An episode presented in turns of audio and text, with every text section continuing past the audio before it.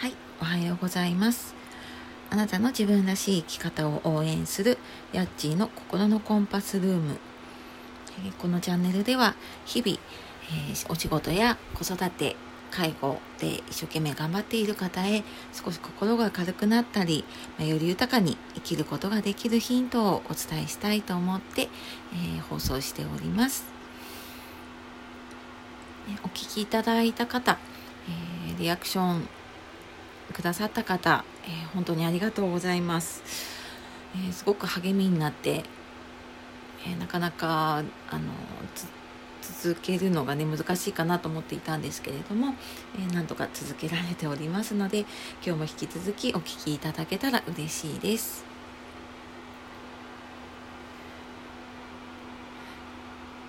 でえっ、と今日はですねこの後、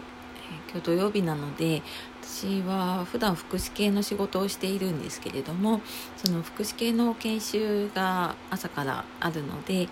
そちらの方に行く予定です。でまあその前にと思って今はまあ朝の6時ぐらいなんですけれども、はい、ちょっと放送しておりますのでもしかしてちょっと声が、えー眠そうというかですねまあ、寝起きではないんですけれども、はい、ちょっとまだ朝早い時間なので声がお聞き苦しかったら申し訳ありません。はい、で今日は9回目の放送になるんですけれども、えー今日はですね、えっと、メモがアイデアになるのかっていうテーマでお話をしたいと思います。はい。で、まあ、このテーマ、ね、なんでこのテーマを選んだかっていうと、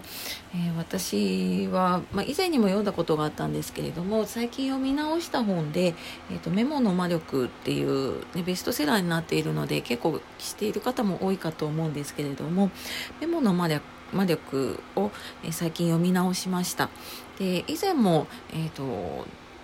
なんとなくこうさらっと読んであそうかメモ大事なんだなっていうのは残っていたんですけれども、まあ、今回ちょっと改めて読んでみるとねメモが大事というよりはそのメモで気づいたことをどうこう変化させていくか。で、まあ、最後はそれを、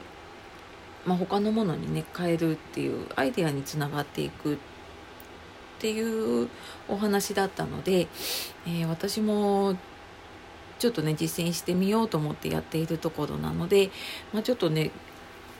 まあ、そんなお話をしたいと思っています。え普段メモってね取られている方多いですかね。まあ、最近はねスマホですぐこうメモとメモのねアプリとかで取れたりとか、まあ、あとは仕事中だと私も結構ねメモ帳、まあ、アナログなので、まあ、メモ帳を持って何かあればちょっとメモしたりとか、えー普段人の話をね相談とかを聞いたりしていて、まあ、ちょっと大事だなって思うところはねメモをしてみたりしています。でまあ、日常の中でメモをねどういうふうに使ってるのかなって考えてみた時にうんまあ簡単なのはあれですよね、まあ、買い物行く時に何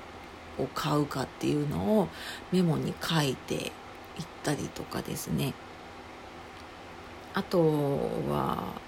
なんかちょっと聞いた言葉で気になった言葉をあ残しとこうと思って書いてみたり。普段使ってるメモってねどちらかというとこう記憶するためだったりこう記録に残すためのねメモだったり。することが多いですかね。まあ、私もそんな使い方をしていてで、えー、とこのメモの魔力のね前田さんはまあそれをアイデアに変えていっていたわけなんですけれども、まあ、逆にじゃあアイデアを考える時っていうとまた私はそれは別の作業にしてしまっていて一生懸命ですねあの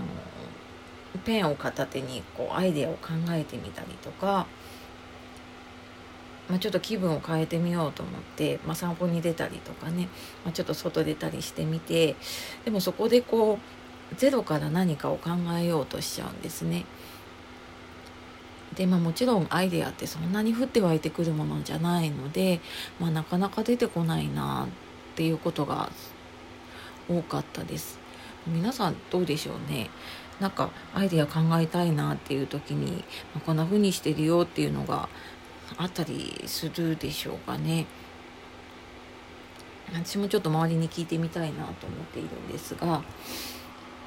でこのまあメモの魔力ではその自分が、まあ、記憶のためというよりは気づいたこととかね、まあ、例えばあの本を読んであここいいなって思ったところだったり、まあ、普段、えーと、何気なく生活してるとちょっとこう気になる看板とかね広告とかがあったりしますね。であ、まあ、たまに私も気になると写真撮ったりとかするんですけれどもで、まあ、それをこうあえてメモに残してみてですねでまあそのままだとやっぱり記録のためのメモになってしまうのでそれを少し抽象化するんですね。で私もちょっとこの抽象化がなかなかできなくってで今ちょっとメモを取りながら、まあ、練習中というかねこれはあの続けてやっていくしかないと思っているので、えーと、メモからその抽象化するっていうのを結構日々繰り返して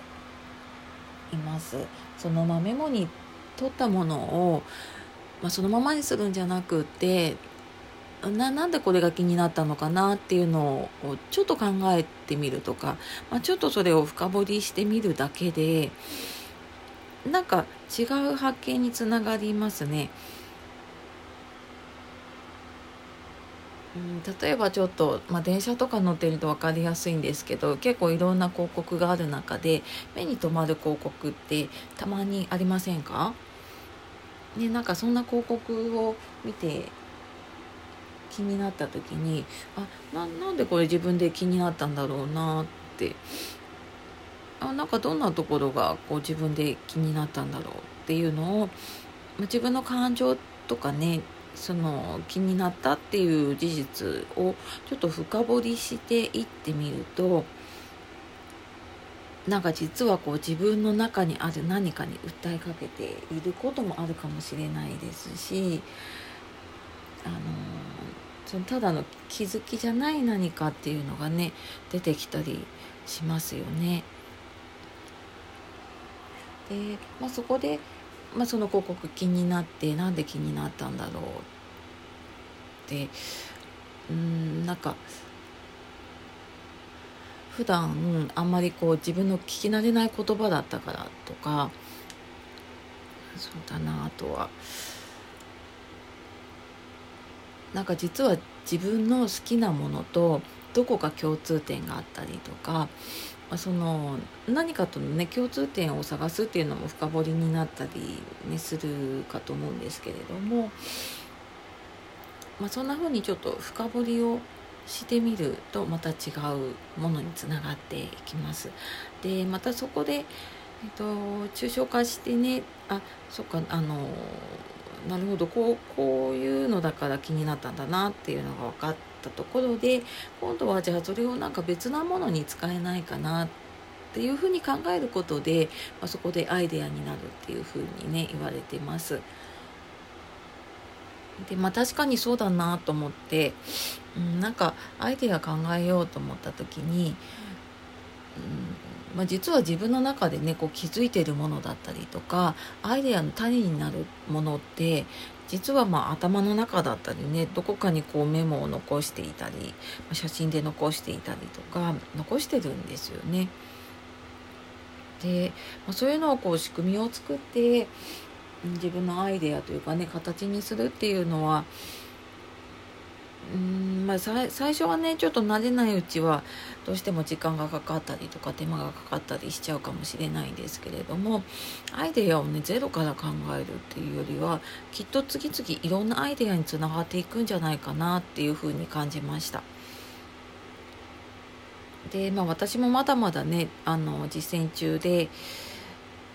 結構こう止まってしまうこともあるんですけれども、まあ、それでも懲りずに、えー、ちょっと日々続けていこうかなと思っておりますのでこれを聞いて気になった方、まあ、是非、ね、メモの魔力読んでない方も読んでいただいてもいいですしあのあちょっとメモを書いてそこからちょっと深掘りしてみるっていうのをねちょっと始めていったらいかがかなと思います。はいというわけで、えー、今日は私の本の感想みたいな話になってしまったんですけれども、あのー、少しでもお役に立てたら嬉しく思います。それでは今日も素敵な一日をお過ごしください。ヤッチーの心のコンパスルームでした。さようなら。